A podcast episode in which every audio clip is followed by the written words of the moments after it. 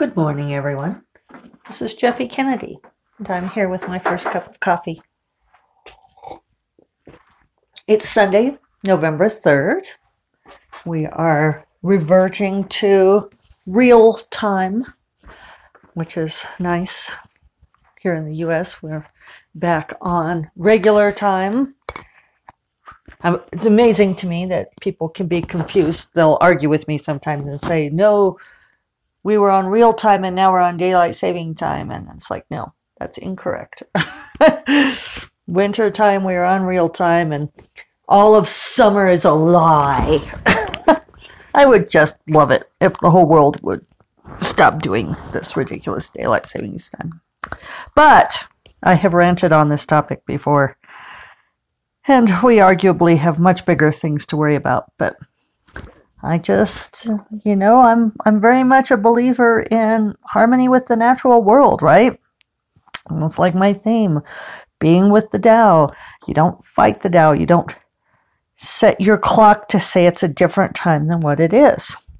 And you know, people that argue that time is a false measure anyway, it's like, well, yeah, you know, are putting 12 at high noon is something of an artifice and doing our time zones in broad swaths instead of tiny increments is a bit of an artifice. But, you know, where the sun is in the sky is relevant to our, our measure of time and to our synchronization with the light dark cycles. And trying to pretend that we can change the light dark cycle by putting a different number on it is a lot of silliness, in my opinion. I'm sure one day we will stop doing. But I don't know. As long as the politicians think they're giving lip, lip service to energy savings by doing this, they'll keep well, keep up with it. Even though it's been shown not to save energy at all, and it's been shown to be bad for people's health. Don't mind me. There's my not ranting. Sorry. Yeah. Uh, all right. Anyway, here it is It's Sunday. Not my usual podcast day, but I am making good on my um, promise to podcast every day during NaNoWriMo. I'm also putting up a blog post on the SFF7 as I do most Sundays, though I'm skipping the actual topic today because the topic is to write a drabble, which is a full scene in exactly 100 words on a recent book or our ongoing project. And I always skip these challenges. I know other people really love them. I don't do them. And and I feel like it's relevant to the whole idea of um, embracing creative flow and writing for discovery and finding that flow to build a writing habit is that I really make every effort to honor my writing habit and honor the story that I'm writing. I often say, find out what your process is and own it. For me, taking on other assignments that have to do with my writing is not honoring my process. That's that's how it is. I thought about, well, I could write a drabble on the book that I'm currently writing, but by going finding a scene that I could write and do in exactly 100 words is a diversion from the flow of the story that I've already created. It's doing something outside of that big river of flow of the Tao of the story, right? If I did it on a book I've recently released or something else like that, which I'm sure is, you know, like whoever suggested this topic, we all, you know, chime in and suggest topics. you know, whoever suggested this topic is probably thinking that it's a great way to uh, promote a previous book. And it probably is. I could have tried to like write a scene from Orchid Throne or Fiery Crown, but then I'm not honoring the process of the book that I'm currently writing.